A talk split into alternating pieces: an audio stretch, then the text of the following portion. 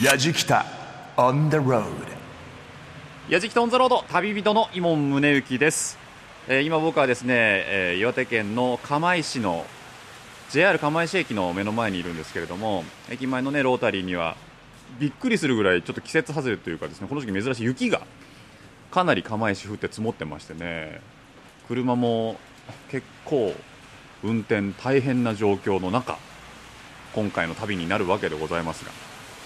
3年前です。2011年3月11日午後2時46分。マグニチュード9.0の大地震と大津波が東日本を襲いました。これ改めて僕が言わなくても皆さんの記憶の中には本当に鮮明に残っていると思うんですが今僕がいるこの岩手県釜石の釜石駅前もね当時津波に飲み込まれね大変な状況だったわけです。その釜石に僕らが訪れたのが2012年の11月。あの時もすごい寒かったんですけれどもね。その時と比べると、まあ、駅前が劇的に何かすごい変わってるってわけではないんですがなんかねちょっと懐かしい久々に帰ってきた感があってね。あのうちのカメラマンと哲也ともねなんか懐かしいよねなんて話をしてて帰ってきた感がありますがやじきたもずっとね被災地の取材を続けてますが今回のやじきたオン・ザ・ロード震災から3年忘れないで岩手編と題しまして、えー復興に向けて本当に踏ん張っている岩手の今をお届けしていこうと思います。今日も最後までお付き合いください。やじきたオンザロード耳で感じる旅番組。ご案内役の松本英子です。この番組は日本全国津々浦々そこに暮らす方々との出会いを通じてその土地の魅力やゆったりと流れる時間をお届けする旅番組です。今回の旅のスタート地点は東北新幹線の新花巻駅から JR 釜石線でおよそ1時間半。岩手県の南東部リアス式海岸沿いに位置する釜石市です。日本で初めて本格的な製鉄に成功した鉄の町としても有名ですよね。そんな釜石の町も2011年3月11日に発生した東日本大震災による津波で大きな被害を受けました。今回のやじきたは震災から3年。忘れないで岩手編と題して復興に向けて一歩ずつ歩んでいる岩手の今をお届けします。旅の様子は番組ホームページの動画や旅日記でもご覧いただけます。ぜひホームページをチェックしながら聞いてみてください。やじきた on the road さて釜石の駅からね大体歩くと10分ぐらいなんですかね大町ほほえむスクエアというところに来ていてなんかねキッチンカーがたくさん並んでる場所なんですがちょっとねここである方と待ち合わせをしていました。この方です。どうもお久しぶりです。お久しぶりでございます。FM 岩手釜石支局の阿部志保です安倍さんとはもうね、はい。スタジオから生放送やったりね。そうですねありましたね。ありましたよね。いろいろね僕も震災からこっちいろんなことでお世話になってて、はい。なんか安倍さん東京のスタジオにもいらっしゃって、はい。その時にもね番組終わった後になんかややれたらいいですよねなんて。約束を果たしに来ました。ありがとうございます。そしてようこそ釜石へ。釜石に。ちょっとあいにくのお天気ではあるんですけれども。ね。あの今僕らがいるこのホーヘムスクエアですか、はい。ここはどういった場所なんですか？ここはですね、はい。あの移動販売車の方たちが募る場所なんですけれども。移動販売車っていうとよくねあの、車改造して、はい。パン焼いて売ってたりとか。あそうですそうです。そういう感じなんですか、はそんな感じですあね、はあはああ。の震災後にこの被災した事業者さんたちがキッチンカーと呼ばれるこの移動販売車で、うんうん。まあ、営業を始めたわけなんですけれども、はい。やっぱり点々としてる場所で行ってたんですがなんか一箇所に集まって何かできないかということで街中のそれこそここ大町というところのが、はい。釜石のメインストリートになってる場所なんですね。あそうなんですね、ええ。なるほど。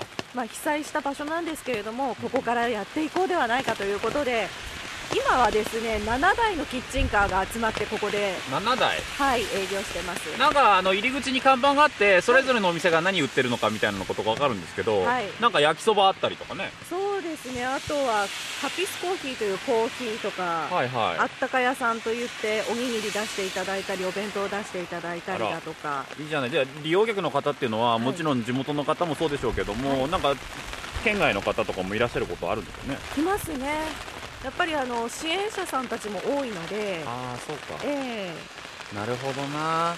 今見ていただくと、はい。ここが50センチぐらいこうかさ上げしているような状況になるんで確かにすけれども歩道から50センチぐらい高いですね。被災した場所になりますのでやっぱりそういったかさ上げも必要だろうということで作ったっていうのもあるんですが、はい。キッチンカーってあのちょっと受け渡し口が高くなってるんですよね。ああそうかそうかそうか。そこを50センチ上げることによってええ。お客さんの目線と合わせることができたみたいなんですよ、あなるほど。一石二鳥だったんですね。そうなんです。へえんかちょっとねデッキみたいになっててウッドデッキみたいになってるんですけどあのー晴れてたりね夏場とか良さそうですねこれから春先とかね。そうですね。椅子テーブルがこのウッドデッキに並べられて、はい。そして心地いい音楽も聞いいじゃこえてないですか。くるのでいいですよ。釜石にこういった素敵な場所があるのいいな。あ今日はね安倍さんと一緒にはい。いろいろと回りますけれども、はい。続いてはどちらに？え続いてはですね平田の、えー2月1日にできました災害公営住宅のところをご案内します。災害公営住宅、はい。僕もねちょっと気になってたんですよ。はい。じゃあご案内よろしくお願いします、はいわかりました。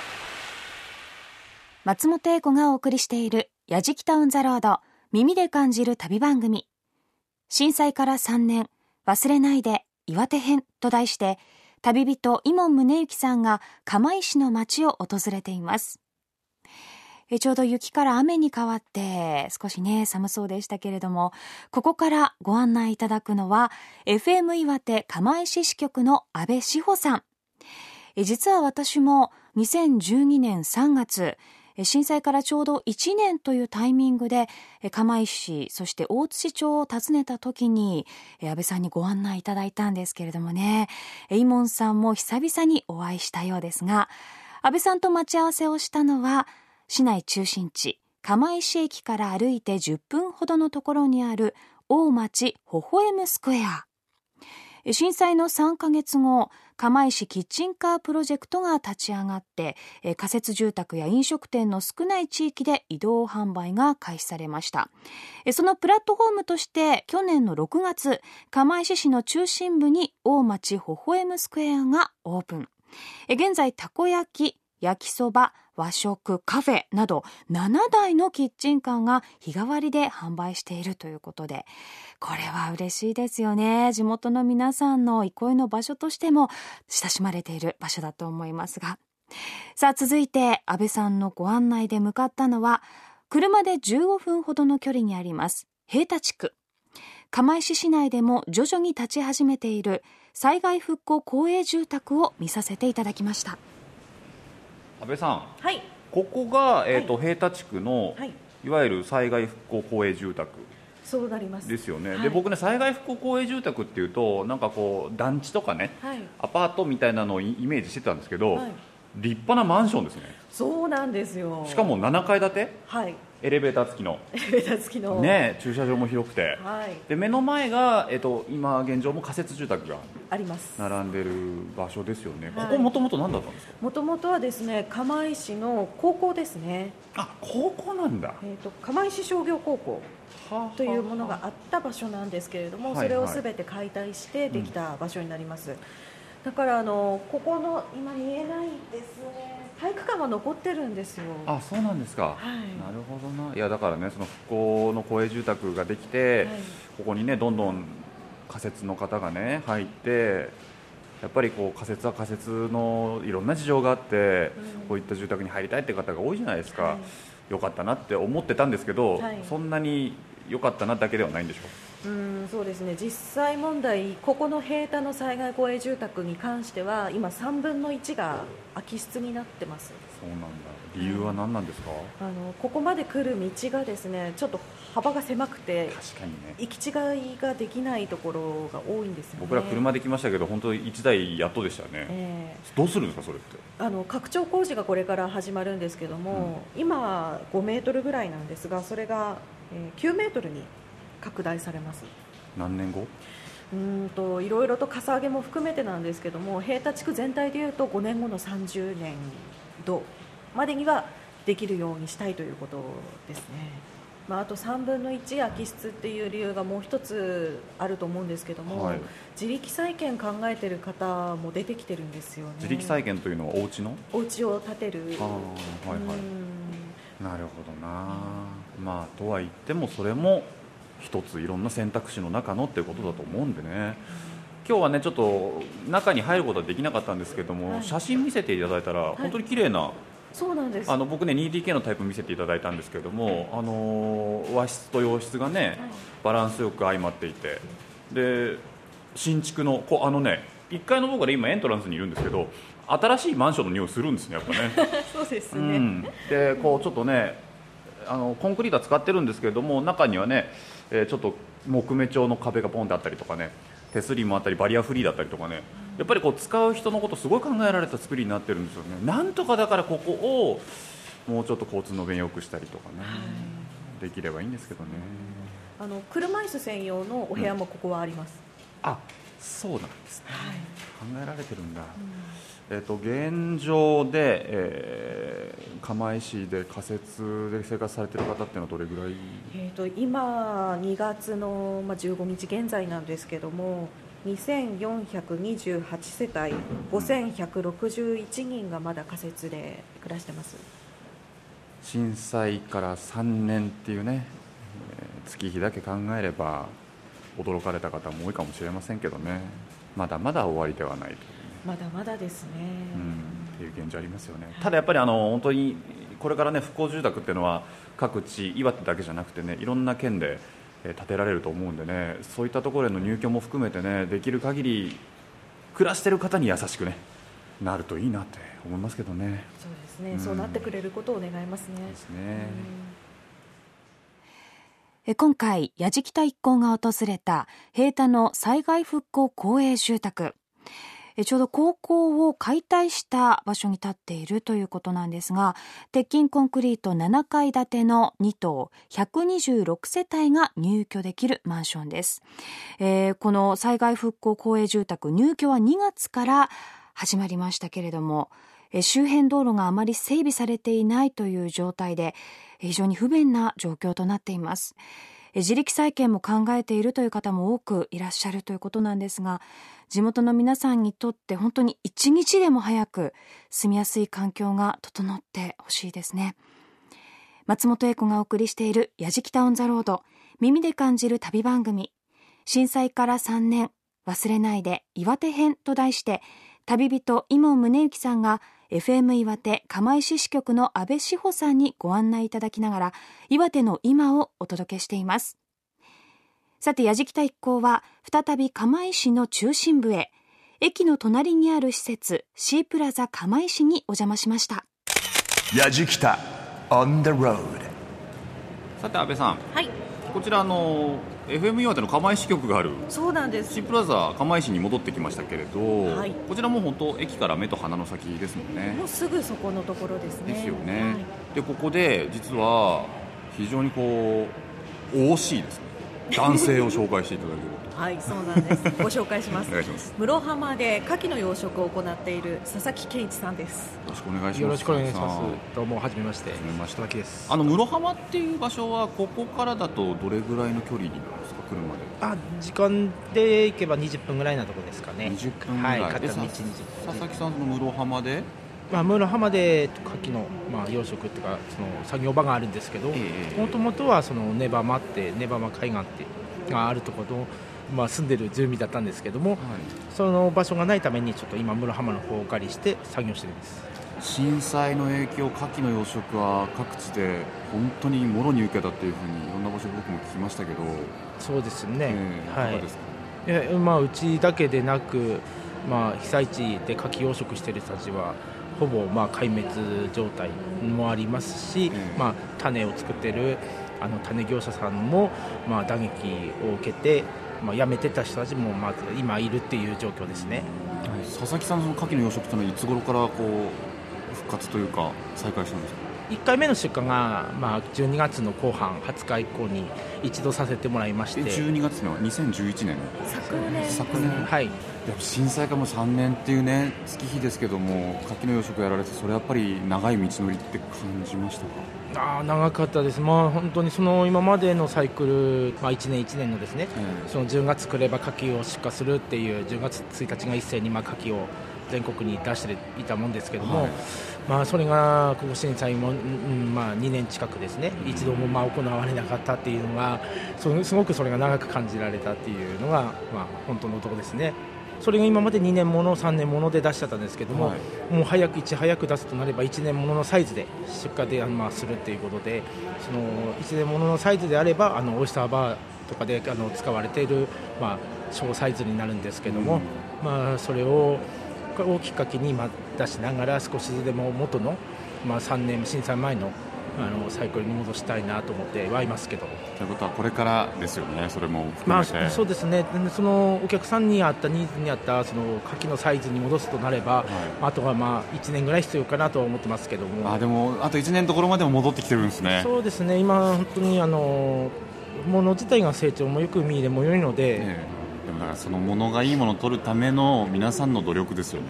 そうですね、本当に、まあ、一時は本当に自分は辞めるということで、もう1年間は瓦礫撤去やそういう建築業を働かせてもらいましたけども。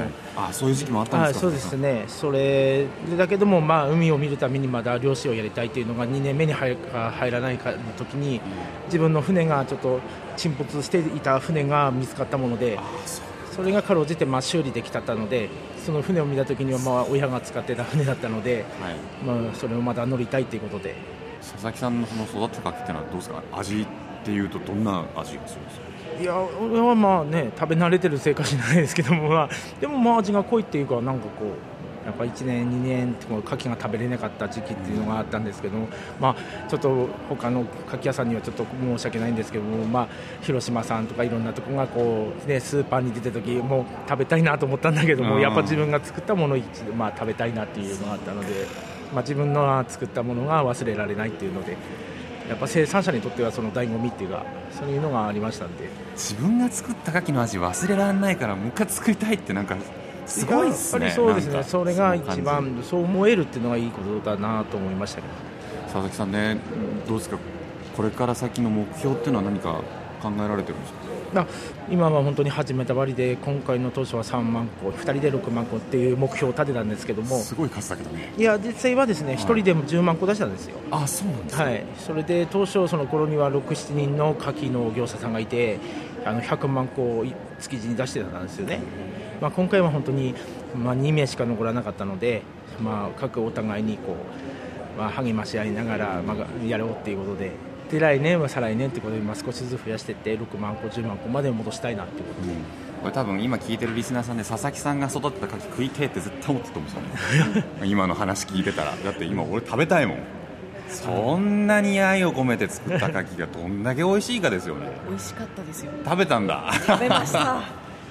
とろっとしてて。そうか。口の中で溶けるんですよね。牡蠣ってね産地によって本当味違うじゃないですか、あの海の味がやっぱり顕著に出てくるっていうか、これからの牡蠣の成長もそうですけれどもあの本当に応援してますので。はい。あぜひよろしくお願いいたします。い 今日ね貴重なお時間ありがとうございました。え、ありがとうございました。お話をお伺いしたのはえー牡蠣の養殖を営んでいらっしゃいます佐々木健一さんでした。ありがとうございました。ありがとうございました。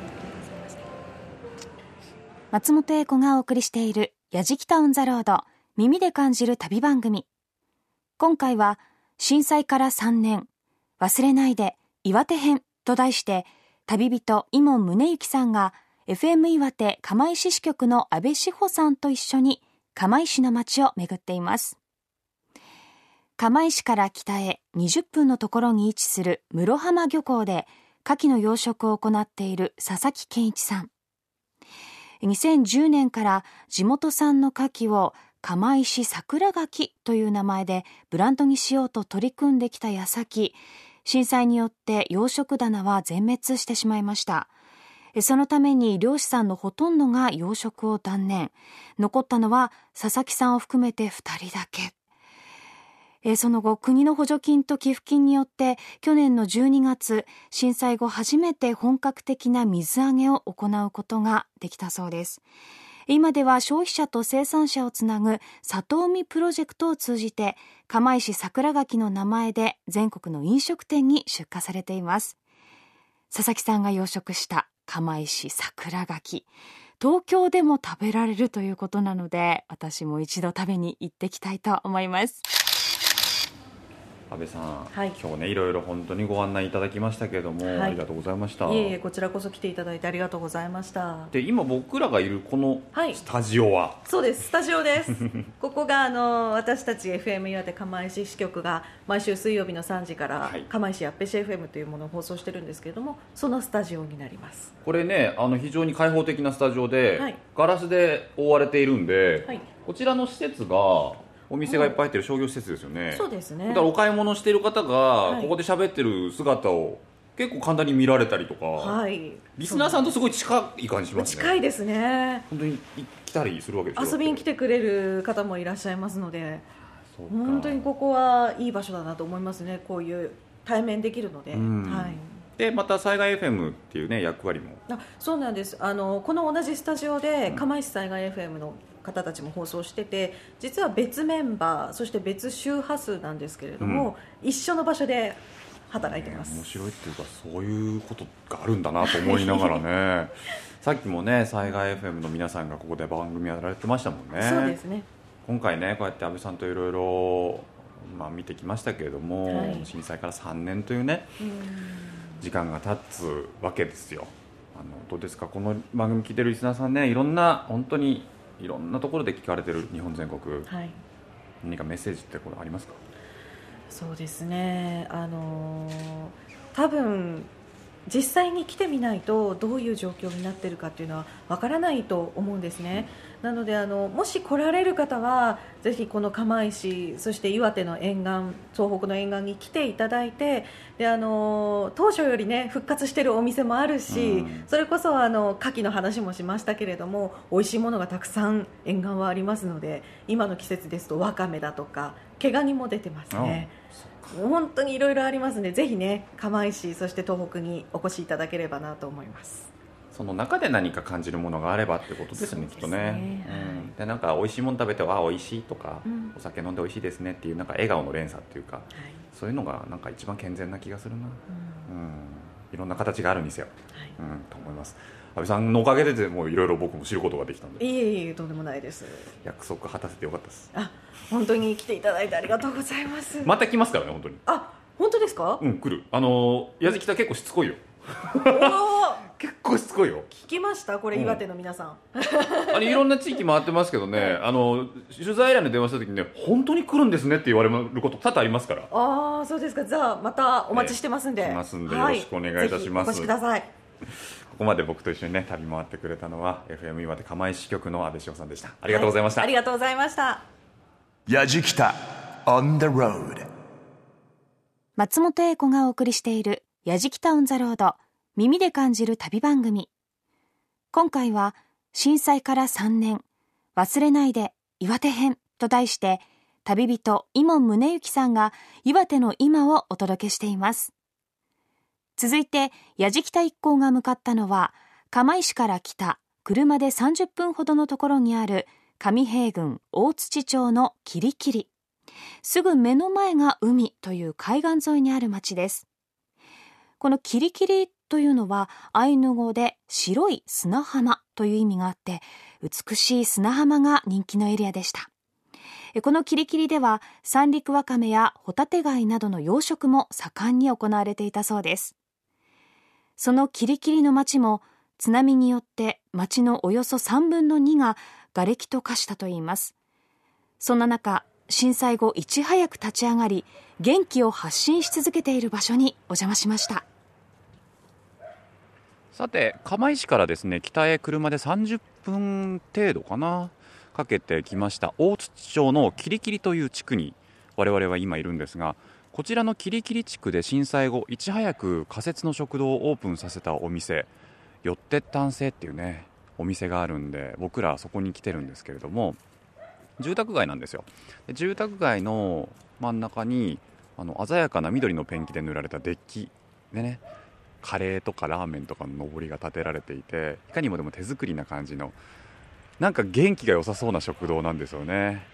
ここでねあの寄ってったんせ中に浜の元気なお母さんがいるっていうことでちょっとお母さんに会いに行きましょう。さあそれではお店の中に入ってまいりました。こちら寄ってったんせの事務局。羽賀環奈さんにお話を伺います。羽賀さんよろしくお願いします、はい、よろしくお願いします。なんかこうお店の中もすごい手作りな感じがしていいですね。そう、そうですね。はい、いろいろ工夫をしながら。はあお店のオープンはいつでしたっけ？えっ、と、23年の8月19日。震災から5ヶ月ですかたね。時ですかうんね、こちらのお店をオープンするにあたって、その誕生の経緯みたいなのって何だったんですか？えー、と私たちはもともとマリンマザーズキリキリっていう、はい。あの養殖漁業を営むお母さんたちが、まあ、規格外のわかめとかホタテがもったいないっていうことでそれをあの商品にしてうん。付加価値をつけて売ったら生きがいにもなるし、あー。まあ、お小遣い程度は、はいはい。あの収入になるんじゃないかっていうことで、えー、と始めたものなんですけど。で震災後震災後あのここもまず浸水してこの電柱の高さまで波が来て。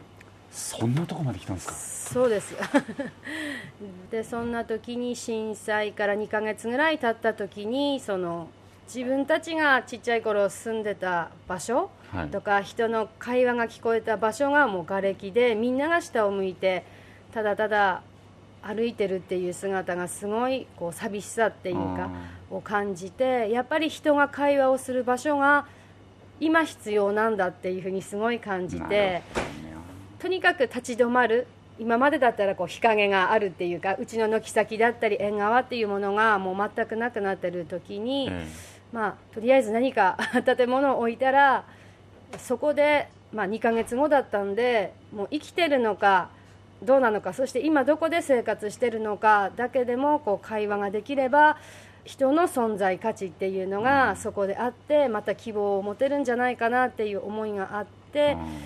わかめももちろん全部流されてるんだけど、あの私のうちでもらった15キロのわかめが残ってたんですうんね、はいはいはい。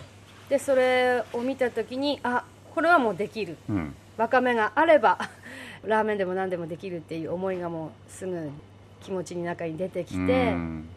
でもその時、まあ、震災直後と言ってもいいタイミングで始めて、街の人の反応どうでした？か、いやもうとにかく自分のお金でえ。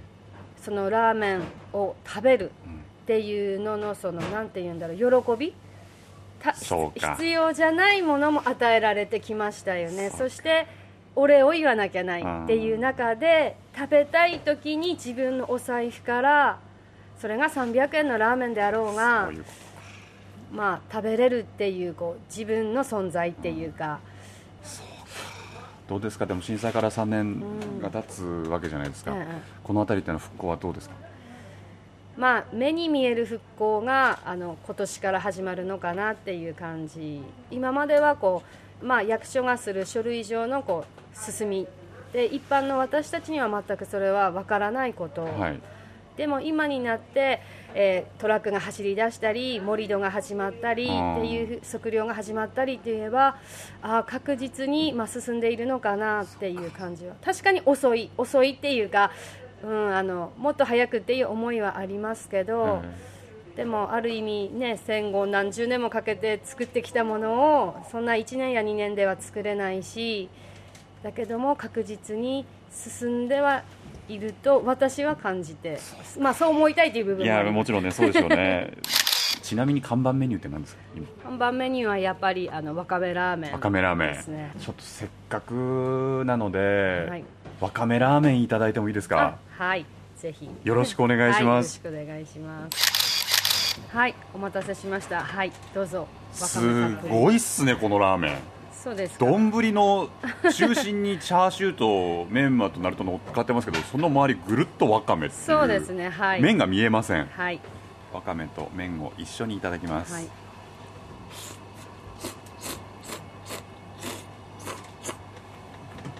うんこのわかめの歯ごたえ。ああそうですね。歯ごたえはもう三陸わかめの特徴なので。抜群ですね。はい。この具としてしっかり成立してる。この歯ごたえ。わかめの味いいわ美味しい。あのーぜひですね元気なお母さんたちが作ってくれるこのラーメンを食べに そうですねい。ろんなはい方にね、足を運んでいただきたいなと思います、うんはい。今日すみません貴重なお話ありがとうございました、はいありがとうございました。はいお話をお伺いしたのはよって男性事務局の羽賀環奈さんでした。はい。イモンさんが訪れたのは大槌町のキリキリにあるお店よって丹精。ラーメンもカレーも300円と。どのメニューもとにかく安いんですねどうしてこんなに安くしているのかと伺ったところ子供でもお小遣いで買えるようにとのことでした。みんなが集える場所でありたいと語ってらした羽賀さん。お店はお昼時になるとあっという間にお客さんで溢れていたそうです。よって丹精で心も体もほっこりあったかくなったやじきた一行。続いて訪れたのは大槌町から北へ車で1時間。宮古市の太郎町です。この太郎地区は明治と昭和過去2度の大きな津波の経験から長さ2600メートル高さ10メートルの防潮堤を築き防災の町とも呼ばれていました。しかし3年前のあの日この防潮堤をはるかに超える津波が押し寄せたのです。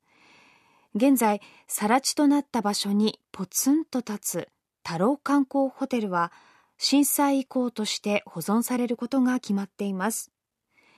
イモンさんと矢敷太一行はここで防災ガイドの方と待ち合わせをしていました。大槌町から車で1時間ぐらいですかね、えー、私が今いるのは宮古市の太郎地区という場所になります。こちらはですね当時あの最強の防潮堤とも言われた高さ10メートルの防潮堤があった場所なんですが、まあ、現在もあるんですけれどもそれを津波は乗り越えてきたんですよね。この地区も非常に被害の大きい場所だったわけであります。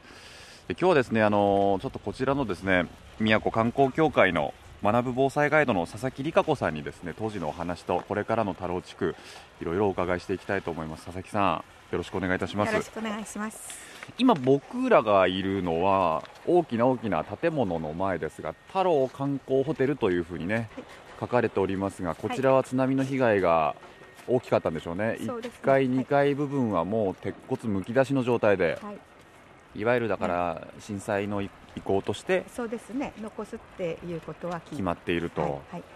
うん、3階までですから結構な高さありますよね。当時の津波の高さってどれぐらいだったんですか？平均して16メートルと言われてます。16メートルか、はい、あの実はこちらの太郎観光ホテルの上に登ることができるというふうにお伺いしてるんですけれども、実際に上がってみてもよろしいですか？はいよろしいです。じゃあよろしくお願いいたします、はいえーと、太郎観光ホテルの中に入ってまいりました、えー、外の、ね、非常階段を上って3階部分まで来てですねそこからこれも非常口を通り抜けてまさにホテルの廊下ですよね。当時のままなんですがこれって室内階段ですよね？室内階段なんですけど3階から下がやっぱり津波で全部根こそぎ持ってかれてるので吹きさらしになってます。外の景色がここから見えるっていうのはちょっと僕はショックだな。敵むき出しだもんな。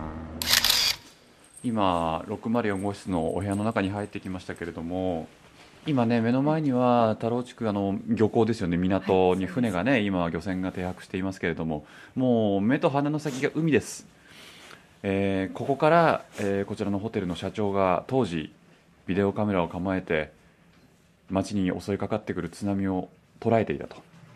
でその映像を実はこちらには大きな液晶テレビがあるんですけれどもそこで DVD として希望者ですよねそうですね。大体包丁ででお話ししてここに来てこれを見るっていうのが一つのパターンで、はい、で佐々木さんがやってられる、ね、学ぶ防災ガイドの中の一環として、はい、はい、そうです。あの学ぶ防災ガイドとして佐々木さん携わっていらっしゃいますけれども、はい、どういうことを伝えていらっしゃるんですか？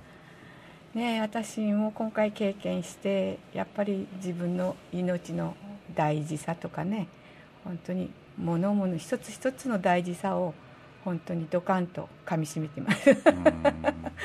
当たり前のことが当たり前でなかったんですよ。何週間も風呂も何に1週間にしか入んないとかね、はい、佐々木さん当時はどちらにいらっしゃったんですか？私震災の時は結局あの山にあの逃げたんですけどね。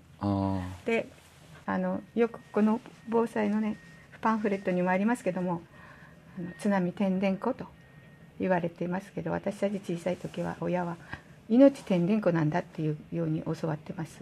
津波てんでんこ命てんでんこというのはどういったことですか？あの、自分の命は自分で守るということなんですよ一あの最終的には、はい。っていうのはうちの親はどこで遊んでても津波警報って出たら即座に近場のね高い山に逃げろと。うん。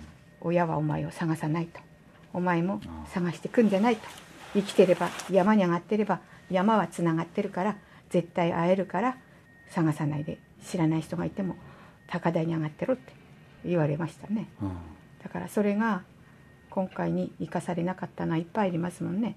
うん。結局は親は子が大事ですけど学校に迎えに行かなきゃない。自分のそばに置かなきゃない。そしたがゆえに2人とも犠牲になったっていうのがね何組かあるみたいですだからそれを聞いた時にはああやっぱり言葉だけではつながらないんだなとつくづく思ってます、まあ学ぶ防災というところで、えいろんな方がこの太郎の町を見て、佐々木さんのお話を聞いて興味を持っていただくえそうですよね。っていうことも僕は必要なのかなと思います。そう思います、はい。だからもう一度来てくださいってこの町はこれでは済まないですよっていうことを私は喋ってます、ええ必ず綺麗な町になったなと見本になるような元には戻らなくてもわあこんなあの時何もなかったのにこんな町になったんだねって言われてみもう一回見に来たいってこうね2度でも3度でも来てもらえるような、はいあの町になってほしいなと思うんですね。でやっぱり他の人たちが来てくれることによってこう活性化するのかなともうん思いますもんね。だから太郎の町ここはあのひな壇みたいにええ。土地ができるんだそうです。あ高台に高台が。それと太郎の町にこう入ってきた瞬間ここが一番先に見えるんですよ。その高台のひな壇が、ええ。だからそのひな壇がバッと見えてそして町が見えてそのなりのね作りになってってなれば本当にいいなと思ってます。3年って結構ねあの今まで父としてなかなか進まない復興ではあったかもしれませんけどもやっぱりこう進み始めてるんだなっていう。そうです。であの去年まではあの28年度で高台ができると。それからうちを建てるったらマットかかるねっていう話だったんですけどなんか28年度にはもう手がつくのかなと。でその災害公営住宅も27年の10月頃には入れるかもっていうのを聞いてんですよ。だから結構早く動き始めてるっていうでことか。高台のあの見学会があっては私仕事で行けなかったんですけどいや考えてた時よりすごくいい場所だって言ってましたこの上がだからお金がどうこうじゃなく建てるって決めたらその夢に向かって行く方がいいよねっていつまでも津波が津波がって言っててもしょうがないよねっていう話してたんですうち建てるんだと。こんなうち建てたいとかあんなうちにしたいとかって夢がいっぱいあるじゃないですかっていう話してね、うんその通りだと思うんですよ。いろんなことを考えさせられましたけども、うん佐々木さん貴重なお話本当にありがとうございましたありがとうございます。宮古観光協会学ぶ防災ガイドの佐々木理香子さんでしたありがとうございましたありがとうございました。やじきた on the road やじきた on the road 震災から3年忘れないで岩手編と題して旅をしてきました今僕が立っているのは、え太郎漁港のすぐ近く太郎地区の防潮堤がクロスしている。そのちょうど交わるところですね。目の前が海広がっています、えー今回ちょっと今までとは違う感想を持ちました。今まではなかなか進まない復興に不安な気持ちを持たれている方が本当に多くて確かに不安に皆さん思ってるんでしょうけれどもでもそんな中でもきっと3年という月日は何かしら復興への小さな光をつけているのかなという気もいたしました。でもこれってどういうことかっていうと僕ら被災地にではないところに住んでいる人たちが行けるところが増えているっていうことでもあると思うんですよね。矢敷北がずっと言っている来てほしい場所行ける場所が増えてきつつあると思うんです。あのこれから東北またいい季節になりますからぜひですね皆さんあの暮らしている方々の笑顔を増やしにあの今日もですねあのひっきりなしに重機を走ってますけれどもこれも一つ一つ復興への足音だと思います。というわけで矢敷北オンザロード旅人は伊門宗行でした。松本英子がお送りしてきました「やじきた on the road」耳で感じる旅番組。震災から3年忘れないで岩手編。目に見える復興はこれから始まる。というよって丹精の羽賀さんの言葉。今回私はとても印象的でした。やっとというところもあると思うんですが着実に少しずつでも地元の方が言葉にできるくらいまでは進んできているんだなということを知ることができた気がします。そして学ぶ防災ガイドの佐々木さんがおっしゃっていました。津波天然湖命天然湖。え津波が来たら天然バラバラに逃げなさいという意味だけではなくて自分の命は自分で守るという防災教育です。そういった当たり前のことを忘れてしまわないように私たちも後世にしっかりと伝えていかなければいけないですよね。改めて記憶の風化をしないようにいつまでも忘れないためにもやじきたもまた取材をし続けていきたいと思います。さて今回の旅の様子は番組ホームページの動画や旅日記でもご覧いただけます。また放送終了後はポッドキャストでも配信をしていますのでぜひチェックしてみてください。アドレスは www.jfn.jp スラッシュやじきた。www.jfn.jp スラッシュやじきた。やじきたオンザロード耳で感じる旅番組。